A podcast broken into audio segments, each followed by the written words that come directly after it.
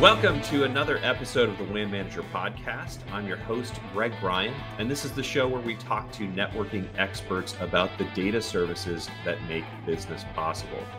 So, today we're going to talk about the cloud. Obviously, that is far too broad a topic for a single podcast episode heck, probably even a single podcast season. Uh, but uh, we're going to narrow that down specifically today to cloud outages, how to avoid them, how to mitigate them, and deal with them uh, once they inevitably potentially happen. Um, and uh, uh, when we look at this through the lens of the WAN manager, we've covered this on our WAN manager survey. Uh, and of course, a major facet of this, as we're going to get into this conversation, is going to be multi cloud even back in in 2019 in our WAN manager survey, we found that about three and four enterprises were technically multi-cloud. We asked the question specifically about infrastructure as a service providers. We also found that the majority were in hybrid cloud situations, so some mix of on-premises data, uh, uh, public-private cloud, um, uh, you know, mixes were were varied, but you know most people had moved uh, at least part of their uh, data centers off of their campuses. Um, and of course, no surprise to anyone listening, uh, most of the folks that we talked to were using both uh, AWS and Azure, some mix of of all of the others, uh, kind of in that list. But I'm going to guess that uh, even being hybrid, being in those multi cloud situations isn't enough to avoid some of the issues that can come from cloud outages. And so, for that, uh, to explain that whole process to us, uh, very, very detailed, I would like to welcome to the show the CEO of Go Cloud Careers, Mike Gibbs. Welcome, Mike. Thank you so much, Greg. I'm so happy to be here today. Excellent. Yeah, thanks for joining us. I'm really excited to uh, learn a lot here because this is not a topic that I've delved into too deeply. Um, before we get into that, Mike, I think it would be useful for you to just kind of go quickly through. Uh, you have an extensive background in uh, networking and cloud, uh, and then um, you know a brief intro on what you're doing over at uh, Go Cloud Careers. Sure, Greg, and thank you so much. So, a little bit about me. Ever since I left healthcare approximately 25 years ago as a nurse practitioner, I've been working in networking, enterprise architectures, and cloud computing, and I've loved every last minute of it. I went into networking and I was became a CCIE back in 2000. In fact, my mm. CCIE number is 7417, which shows you how long I've actually been yeah. in networking. Back when it was a two-day exam that had like a 90% failure rate that was when I did it. And I got to tell you, that was the intro to networking for me. Mm-hmm. And I know that I had to read about 75,000 pages to get there and do about 400 hours of labs to actually pass that thing. That was when I began to learn networking because right. it was only after that that I was exposed to the big projects that I actually got to learn things. So I was really lucky. I got to work at on Wall Street and I designed the network for the largest market maker on the NASDAQ. I got to be the lead architect on one of the world's largest banks, designing, designing their voice systems. I've consulted to about seven of the 10 world's largest internet service providers. And I've been a lead architect at Cisco and their healthcare vision for about a decade. Mm-hmm. I was a lead architect at Comcast, responsible for their network backbone. I was a lead architect at Riverstone Networks that was consulting on IP video solutions. So, all in all, I've been designing systems for about 25 years now. And I got to tell you, after leaving healthcare, going into tech, I don't think I've ever worked a day in my life. It's been the most fun that's, thing. That's excellent to hear. Yeah, well, and you know, it's it's really uh, uh, interesting for this show, right? Because uh, you're going to be talking about cloud, and cloud can be its own IT specialty, but you're clearly coming from that kind of WAN network oriented background about it, right? So, well, that's the thing you know the cloud providers and i love the cloud but the cloud is nothing more than a network and a data center that's been mm-hmm. virtualized mm-hmm. and when we really look at what we do as cloud architects we take the stuff the servers the storage the load balancers and we just move it to the cloud which is just a virtualized network in a data center so mm-hmm. it's nothing new in fact right. our network architects have been doing cloud work forever the first cloud i worked on was in 1997 it was called frame relay the next cloud was called ATM, and it was we had these 53 byte cells that we're using, these optical links. And then the next cloud that I worked on was the BGP VPN and specified in RFC 2547. And then my team at Riverstone was working along with Juniper and others to create the VPLS cloud. Now, mm-hmm. those are four clouds that I'll give you that are over 20 years old. And right. you know, the cloud is not new. It's just this now it's like, okay, then we just virtualize the network and the WAN. And now we're virtualizing the network of the WAN and the compute. So cloud computing is just renting somebody else's data center. Right. And that's the simplicity of it.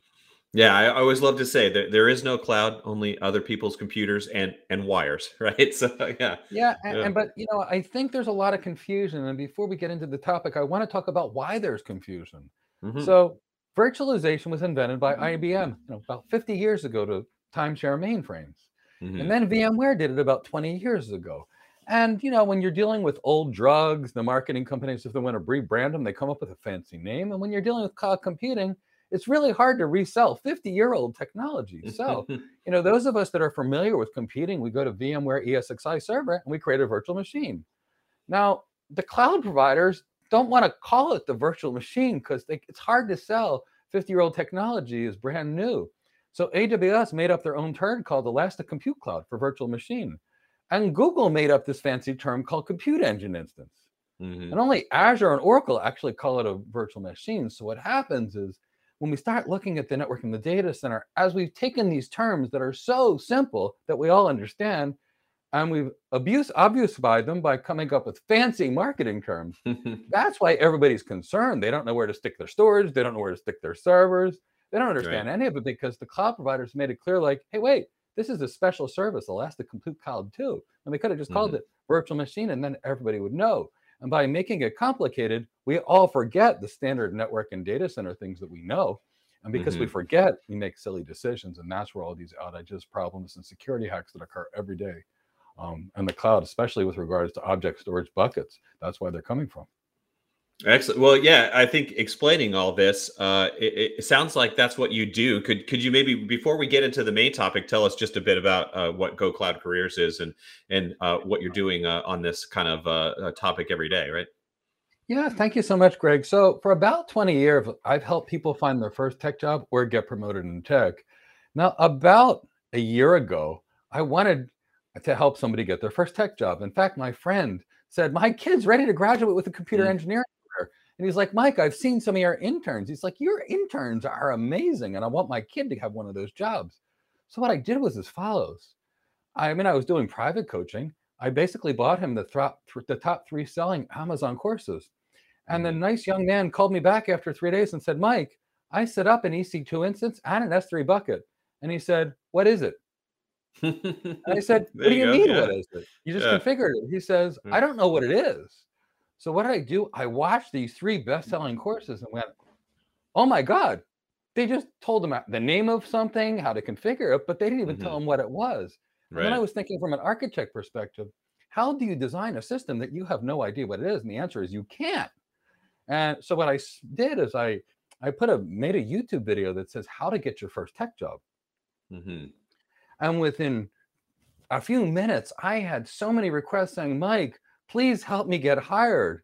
So what I did is I took my 20 years of private helping people get hired program and I created our cloud architect career development program where I take people regardless of their background and I teach them to be cloud architects. And if they've worked in tech before, it takes me about four months.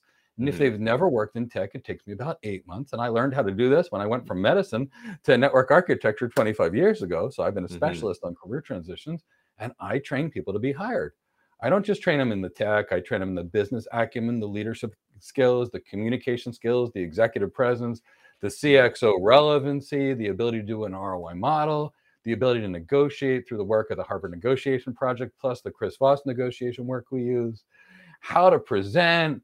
I mean, how to write up an architecture. What we did is we put this 500 hour comprehensive architect program and I train cloud architects, and I have students literally speaking in every continent except for Antarctica, and they get mm-hmm. hired every single day. We have a little bell that I ring. It's like, okay, I'm ringing that bell, and each time one of my students get hired, it still brings tears to my eyes. Even they could think after it happening every day, it'd be no big deal. But mm-hmm. I got to tell you, taking somebody that's in poverty and seeing prosperity after mm-hmm. an eight week course that I charge basically a single day's pay because I don't need to work, that right, makes right. me happy. Yeah, that's awesome. That's awesome. And you know, uh, sort of uh, now bringing us into our topic of the day, cloud outages. Very much, uh, you know, along those lines, I think it would probably be appropriate for you to explain first what do you mean by cloud outages. Um, uh, how, how, can that present itself in the real world to someone working at, uh, say, you know, a sort of uh, enterprise uh, networking IT team? Yeah. So let's say we start traditionally and then we basically say the cloud. So many of us in the traditional data center have seen the network, which is the foundation of all services, go down. Maybe there was a routing loop, maybe there was a software bug, maybe it was a layer two network or spanning tree was doing something goofy, and all of the systems would go down. And then we networking people would be there, would be shutting off routers, taking protocol analyzers, and looking for data to try and figure out what's broken so we can fix it. Mm-hmm. Now, the cloud is nothing more than a standard network or a data center. So if there's a problem in the data center or the cloud, guess what? That whole data center goes down.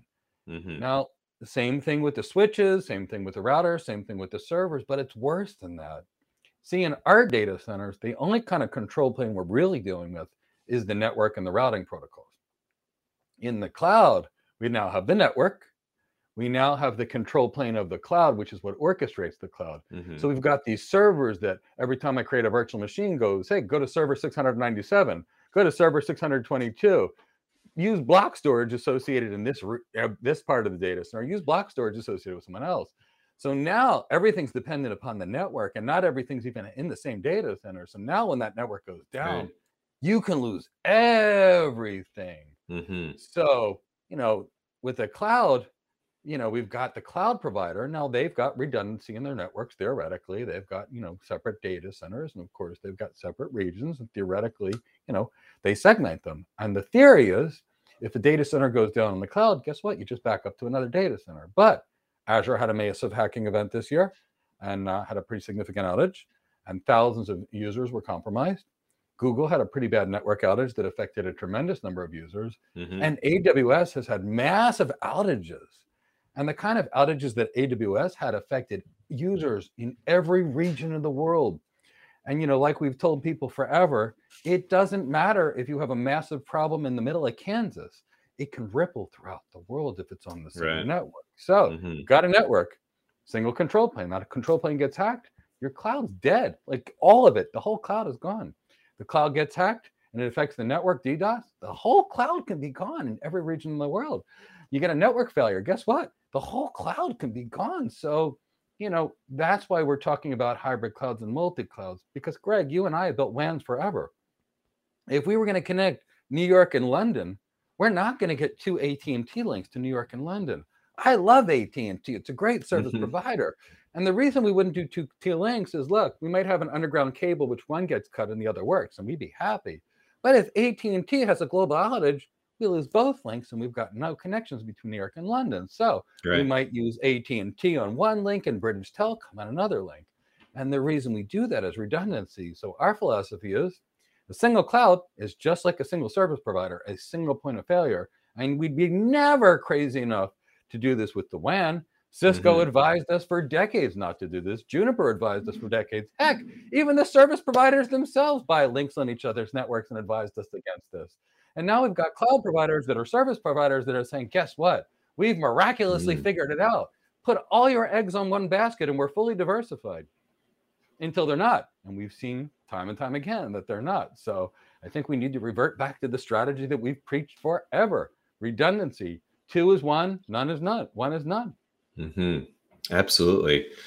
Yeah, yeah, that makes sense. And so and so from from the perspective now, you know, there's there's a, a, conversation here that could be had with you know the cloud providers but of course we're, we're talking to the folks using their services. Mm. so knowing that we probably can't change the way that aws and azure and google and, and whatnot are, are going to sort of engineer their networks what can we do on the uh, you know it infrastructure team at enterprise xyz's side right?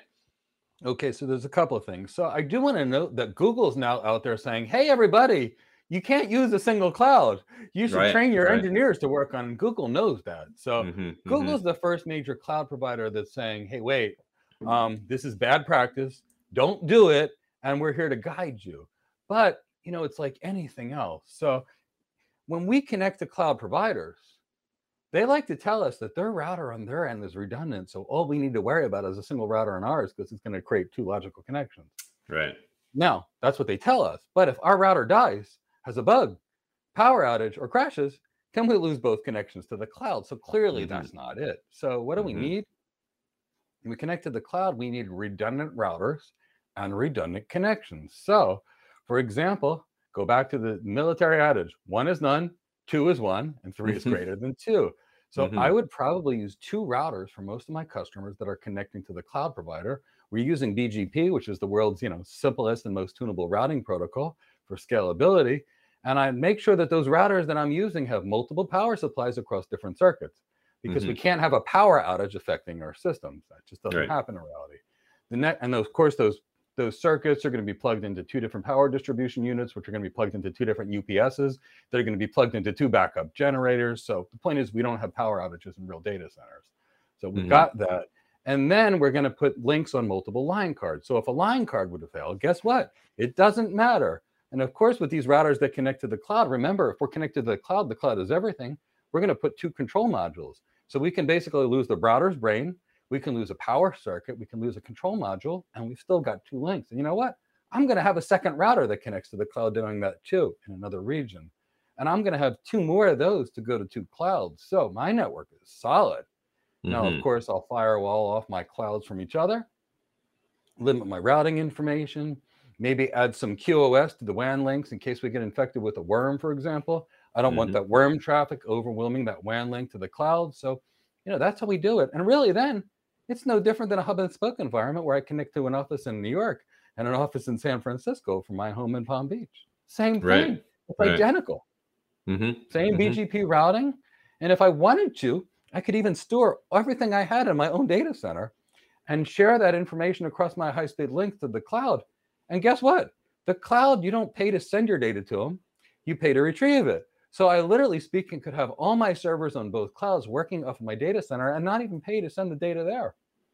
Right. Right. Because that's one of the things I hear about is where do I stick my data on every cloud? I'm like, you could stick it here, you could stick it there, you could stick in this location and build a high performance network. It's simple. Hmm hmm So the, the decision more about sort of how you connect to that rather than uh, sort of where you're putting your data, or e- or even Yeah. if you're multi-cloud in a sense. Obviously, you're saying you should be multi-cloud, but really, uh, e- even if you're multi-cloud, you need those redundant connections to all of your multiple cloud providers. Absolutely. And and I love hybrid clouds actually, Mhm. because I feel like the hybrid cloud is truthfully the best solution. And I love multi-cloud, I love hybrid cloud. The reason I like the hybrid cloud better is when we go through across a WAN, we've got latency. Mm-hmm. Of course. And when we're on the WAN, we're using block storage in the cloud, which is really low performance. Mhm. For example, an AWS provision IOPS volume, which is a high performance cloud networking volume, gives us 64,000 IOPS. But if I go to Best Buy and buy a Samsung 980 Pro, which is a standard hard drive, we're dealing with about a million IOPS. So Mhm. just one of them can be as fast as 15 of the fastest hard drives in the cloud. Now, on our servers, we can stick them in a RAID array. So we can combine eight of them and we can get some extreme performance. So right. we can actually get better performance in the data center. We've got much less latency in the data center, and we've got con- a lot more control over ingress and egress in the data center. Mhm. And we've got less security things to worry about in the data center. So we've got our data center, which is super high performance, and that's connecting to two clouds. If a, both clouds go down, we're still there. If a single cloud goes down, we're still there. And by doing that, you know, it's an imagine. So imagine if, for example, a 911 system or a hospital was on the cloud when these outages occurred. Somebody could die. Mhm. And, you know, Mhm. I've been a paramedic for many years. And I was a nurse and a nurse practitioner before I went practicing internal medicine, before I went into tech 25 years ago. And let me tell you, if your systems are on the line, emergencies happen and bad things will occur. So Right. that's why we really have to think about what are we architecting for? What is it? Is it mission critical, not mission critical? And if it is, we got to listen to the people that have taught us how to build high availability mission critical systems. Mhm. No single points of failure. Right. And so there's there's decisions there, right, to be made about if, if you're in a hybrid kind of situation, uh, working with the the broader IT team who's using uh, that compute, that data storage order to determine what goes where, right? Do you have recommendations on a kind of process for for making those decisions from from the infrastructure data center side of things for for the rest of you know especially organizations that have maybe shadow IT kind of stuff going on and whatnot, right? How, how do you navigate all of that? I like to, I always start now. There's two kinds of architects there's the technical kind of architect and the more enterprisey kind of architect. Mhm. I'm the more enterprisey kind of architect. I like to start at the CIO, CTO, CEO. And I like to really get tell me about your business. Right, right. Tell me everything that I need to know. Now, granted, I've read their financial statements, I've read their annual reports. By the time I got there, I know what the industry analysts are saying. I know what their competitors are saying, but I want to know what is your business. Mm-hmm. And here's the reason why. I worked with a financial customer one time, and basically speaking, they had an algorithmic training thing that a nanosecond of competitive advantage equaled about $40 million of profitability per year per right. nanosecond. Yeah. And what we did is we took the yeah. biggest, baddest servers we could put, we'd put them all in a rack with the shortest fiber optic cables as possible with mm. the fastest you know routers and switches and servers in the world just so we can keep the cpus at 5% to make sure right. there was no latency and you know we had two redundant ones. And for that use case, it made sense. Why? Because we shaved out milliseconds by mm-hmm. being local, and that equated to billions of dollars per year. So for that, that can't go to the cloud. Now, maybe right. I've got a customer that's got a lot of IP multicast, another financial mm-hmm. customer. Again, the cloud doesn't support multicast. So if I want to do multicast in the cloud, I've got to create all these GRE tunnels through the cloud. And again, that's not there. So what I like to do is look at the application. What are the latencies of the application? If so, if it's high mm-hmm. latency dependent, it's going in the data center, not the cloud, because the cloud's got more latency from the WAN. Right. Or maybe I can stick in the edge, which isn't as good as my data center, but it's much closer than the, than the cloud. So maybe I stick it in the edge. So for me, it's all about what is the business? What is mm-hmm. the business goal? What is the business performance? What are the applications tolerated? I don't know that until I ask questions. Now, I wish I could say that I was on the kind of net- networks and clouds uh, architectures that normal people are, which is, hey, please help me set up my three-tier web architecture right, my database. Right. But in 25 years, I don't get asked for these things. I get said, hey, we're building a bank. Nobody's ever done this kind of digitally enabled bank before. Mike, would you like to consult?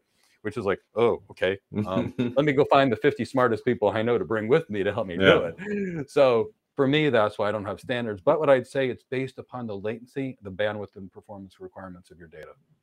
Yeah, absolutely. I love that, and it really kind of fits with the tagline of, of the show, right? Of uh, the the networking that makes business possible. That it's about it's about seeing the the network as the business enabler rather than just reacting to what uh, folks in in IT ask the network team for. You know, it's exactly it. It's funny when I worked at Cisco about 18 years ago, they they realized that selling boxes was not the solution, that the sum of the, sol- the solution end to end was far greater than the sum of its parts. Mm-hmm. And they mm-hmm. started asking certain engineers to be instructors of the service oriented network architecture, which was a business driven architecture.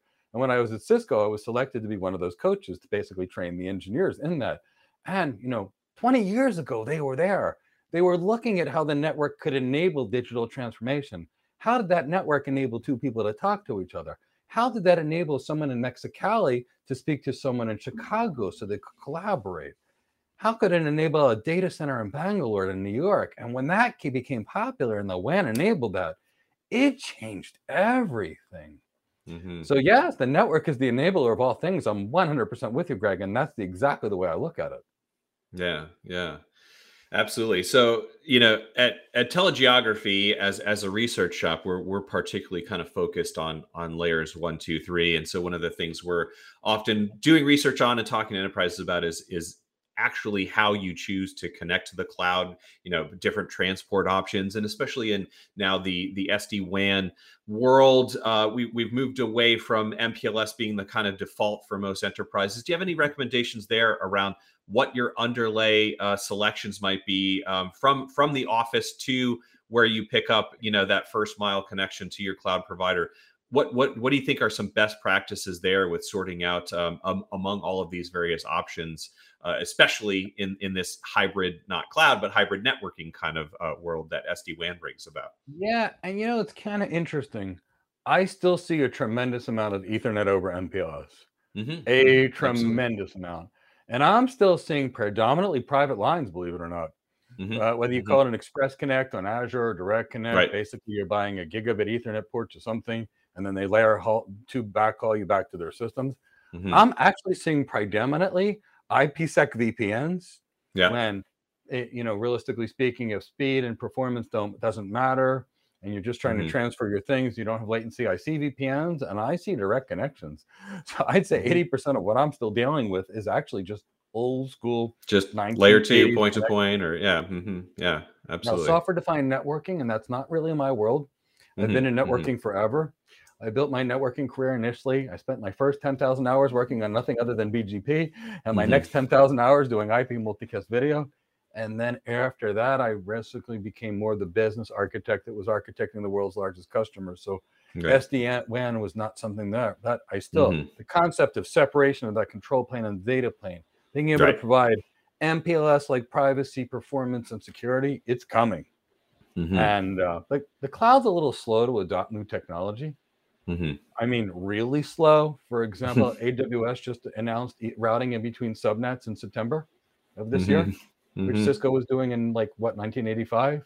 Right. So when we start looking what's going on in the cloud, each day there's a new press release, but it's getting us closer to the functionality that we had 15, 20 years ago in the data center. So, you know, it's going to take us a little while to get the WAN to the performance that it was in the network in the data center for the cloud, from what I'm seeing. Yeah, yeah, absolutely.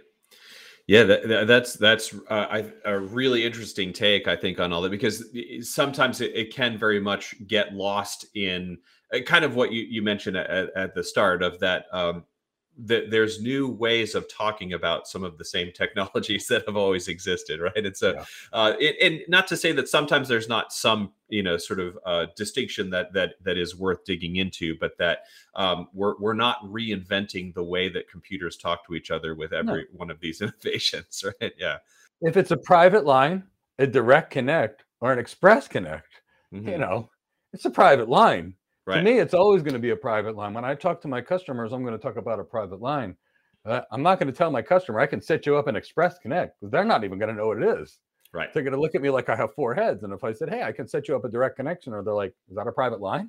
Mm-hmm. like, yeah, it's a private line. So you know, I think we need to. I, am a fan of using plain and simple language. You know, if you're giving mm-hmm. me a postage stamp, call it a postage stamp. If I get in a car, it's a steering wheel. It's not an elastic rotational directional changer. And as long as I keep it right. something that I can understand and my customers understand, we're speaking the same language. Yeah, yeah, absolutely. And you know, it, just like you say, in the end, someone has procured a wavelength or a layer two point to point between nodes and you have traffic going over that right it's like at bottom it is still just you know wires uh, between uh, uh you know uh, machines right so yeah exactly absolutely yeah bring that up actually it's it's interesting because there's there's a phenomenon uh you know going on in in the the security world right you know sort of like uh SASE and there's a lot of what you might mm-hmm. call you know SASE washing of mm-hmm. folks taking uh, security technologies that have existed uh, for for decades in some cases and and you know fitting that into this uh, sort of SASE framework um, I think this is probably a topic we could do a whole episode on, but just Absolutely. as it kind of relates to the sort of avoiding outages and, and mitigating them or whatnot, do you have any kind of security recommendations that come up uh, when you're talking about this with uh, you know students or or uh, you know clients and that sort of thing? About SASE security or about general cloud security? Yeah, about general cloud security because yeah. we'll, we'll, we'll deal with SASE as a particular. I just brought that up because of the you know the sort of um, common security techniques being brought under this moniker of a, of this new framework when Ooh, you know in, they scare in, me. Yeah, exactly. Every way. Yeah yeah. So and actually it's interesting because the SASE firewall thing is pretty interesting. I used to work mm-hmm. for a company called Riverstone Networks mm-hmm. and they had these two engineering folks that ran the organization Kumar Mehta and Apurva Mehta and they started Versa Networks. And I got to tell you, every time I speak yeah. to them, that SASE solution is very elegant. So when I speak mm-hmm. to those folks at Versa, I'm loving it. But here's the thing when we're going to be on the cloud, we have cloud security options. Mm-hmm. Now, the cloud has these little native tools. Like AWS has something called WAF, a web application firewall. And what it is, right. is AWS made us, you know, a firewall for web applications. Right. Now, if I had an enterprise to secure, and AWS made this firewall a couple years ago, and I got to say, wait, they're the world's largest retailer, and they're a cloud provider. Well, um, are they this my number one security go-to company? And the answer is mm-hmm. no, mm-hmm. it's because it's not their core business. Now, Palo Alto, security is their core business. Right. Fortinet, security is their core business. Cisco, security is one of their core businesses. Mm-hmm. Checkpoint, mm-hmm. security is their core business. So if I look at a layer seven firewall that only protects a web application that I can get from a cloud provider, or a robust next generation firewall from Cisco or Palo Alto that's going to come in, mm-hmm. that's going to protect me at layer three, four, five, six, and 7 mm-hmm. Something that's had billions of dollars of research and development, something that's been tested by the world's most critical customers with regards to security. Right. That's what I'm using in my systems. Right. And why? Well, first, it's going to work better. Secondly, it's going to give me a much better feature set. But third, I can use that same Cisco firewall on Azure and AWS mm. and my data center. And now I can run a real security policy. Mm-hmm. Because if I was going to do multi cloud, and then I'll tell you the rest of my security policy, if I used AWS's branded, you know, whatever they made, and I use Azure's branded whatever they make, I've got three different sets of firewall policies. And if AWS's right. firewall gets hacked, it's a backdoor into my system. So what I typically do is as follows. I typically take a content delivery network for web apps. Why? Because the content delivery network will give us some DDoS protection, and I add some mm-hmm. DDoS protection to it. And that way, mm-hmm. only legitimate requests will be forwarded to the server. Next thing that I typically do is I have a network load balancer. Now, in the data center, I can have my two high availability firewalls there. But in the cloud, I can't go rack anything there. So because I can't do it, I've got to use virtual machines. Mm-hmm. No, virtual machines are not mission critical, high performance devices. So I need something to load share, basically meaning if one of the virtual machines dies, I need to remove it. So I typically use a network load balancer to load balance in between my firewalls. And that way, I'm in the cloud, I have my content delivery network, I have my firewalls, which are load balanced. Now I'm going to use next generation firewalls, which are also going to have an intrusion detection, intrusion prevention. Now I might still need so much security that I want a secondary intrusion prevention device. Mm-hmm. So mm-hmm. I might take another set of network load balancers and stick another set of virtualized IDS IPS systems.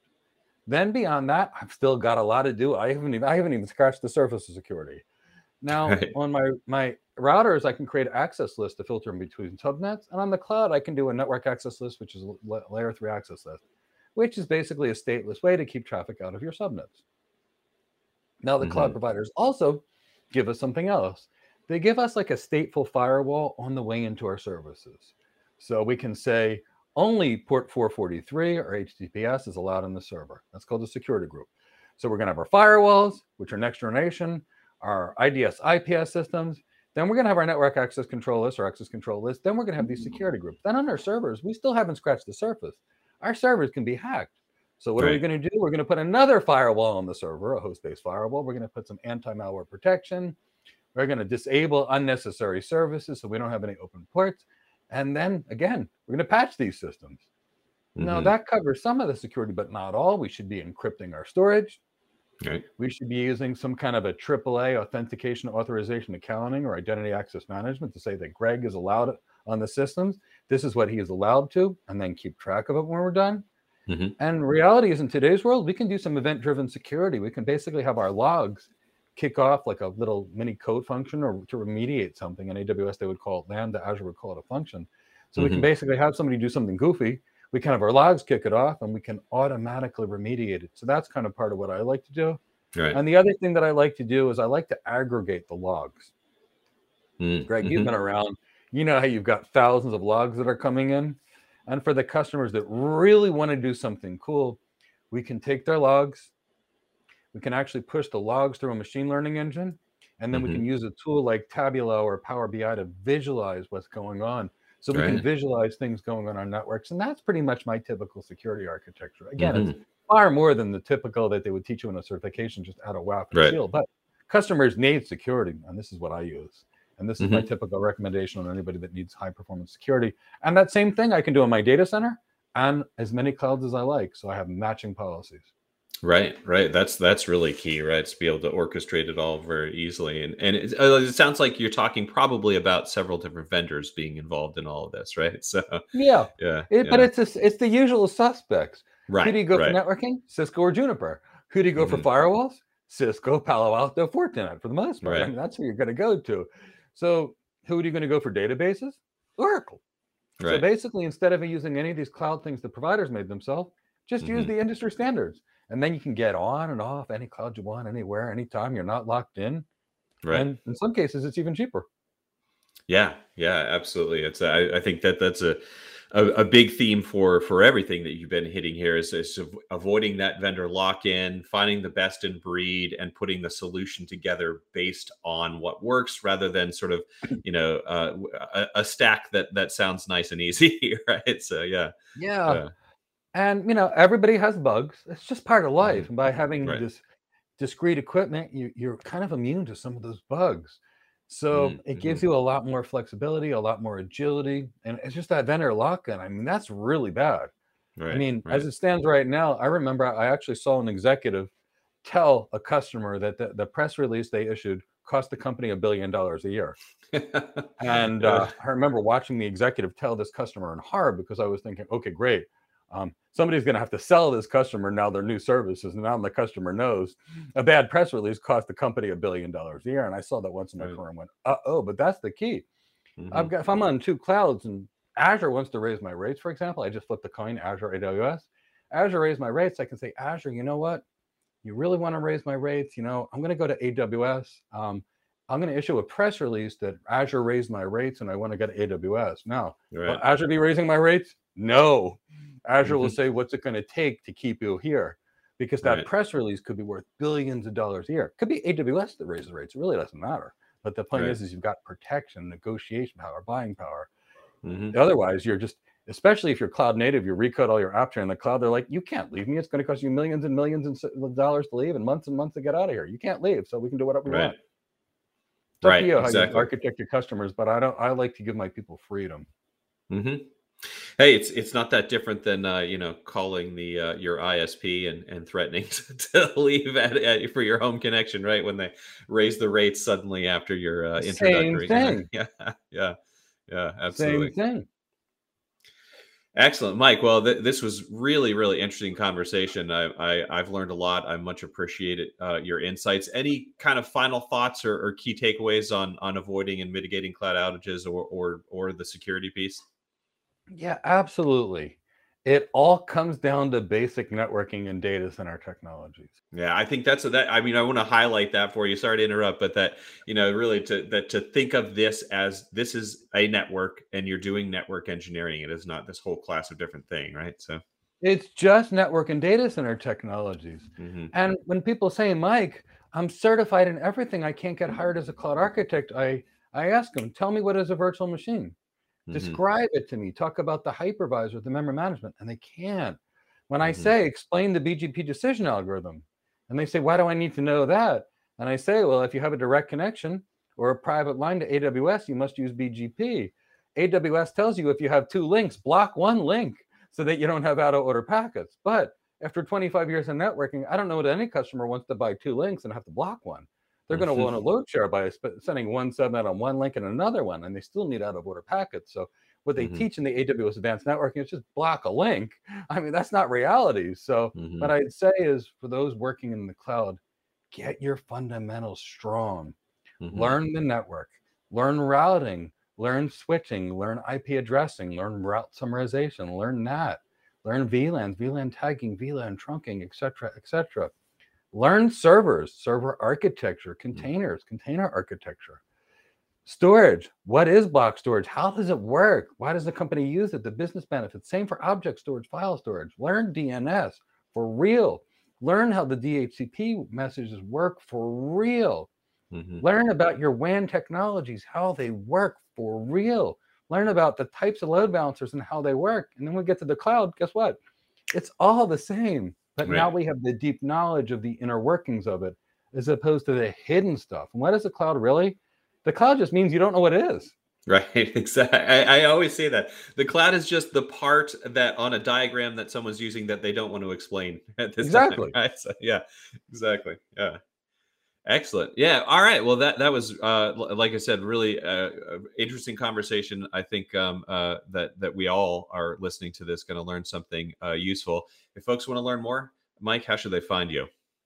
They can find us at www.gocloudcareers.com, or they can find us on our YouTube channel, which is the busiest cloud computing channel anywhere on YouTube, which is mm-hmm. Go Cloud Architects. So we'd always love to talk to people Um, we're thrilled to be here on with you, Greg. And the concept of a WAN podcast, we love it. We've seen other yeah. podcast episodes. They're fantastic. They talk about networking technology, which is my favorite thing in the world. Yeah, awesome. I mean that that is definitely clear. So I appreciate you taking some time out of your busy talking schedule. I understand you're on YouTube for hours uh, a day generally. So uh, you know, uh, thank, thanks for taking some time to uh, lend that voice to over here at the WAN Manager podcast. So happy to be here, Greg. Excellent. Cheers. We'll we'll do this again sometime. I look forward to it. Thanks for listening. The WAN Manager podcast comes from the team at TeleGeography. It's edited and produced by Jane Miller, and it's hosted by me, Greg Bryan. I also wrote the theme song that you're listening to right now. To learn more about our data, jump over to telegeography.com. Or if you want to get right into more WAN content like you hear on the show, you can visit TeleGeography's WAN forum at wanforum.com. We've got all of our podcast episodes over there, WAN Manager survey data, and extra analysis pieces. That's all for now. So until next time, WAN enthusiasts,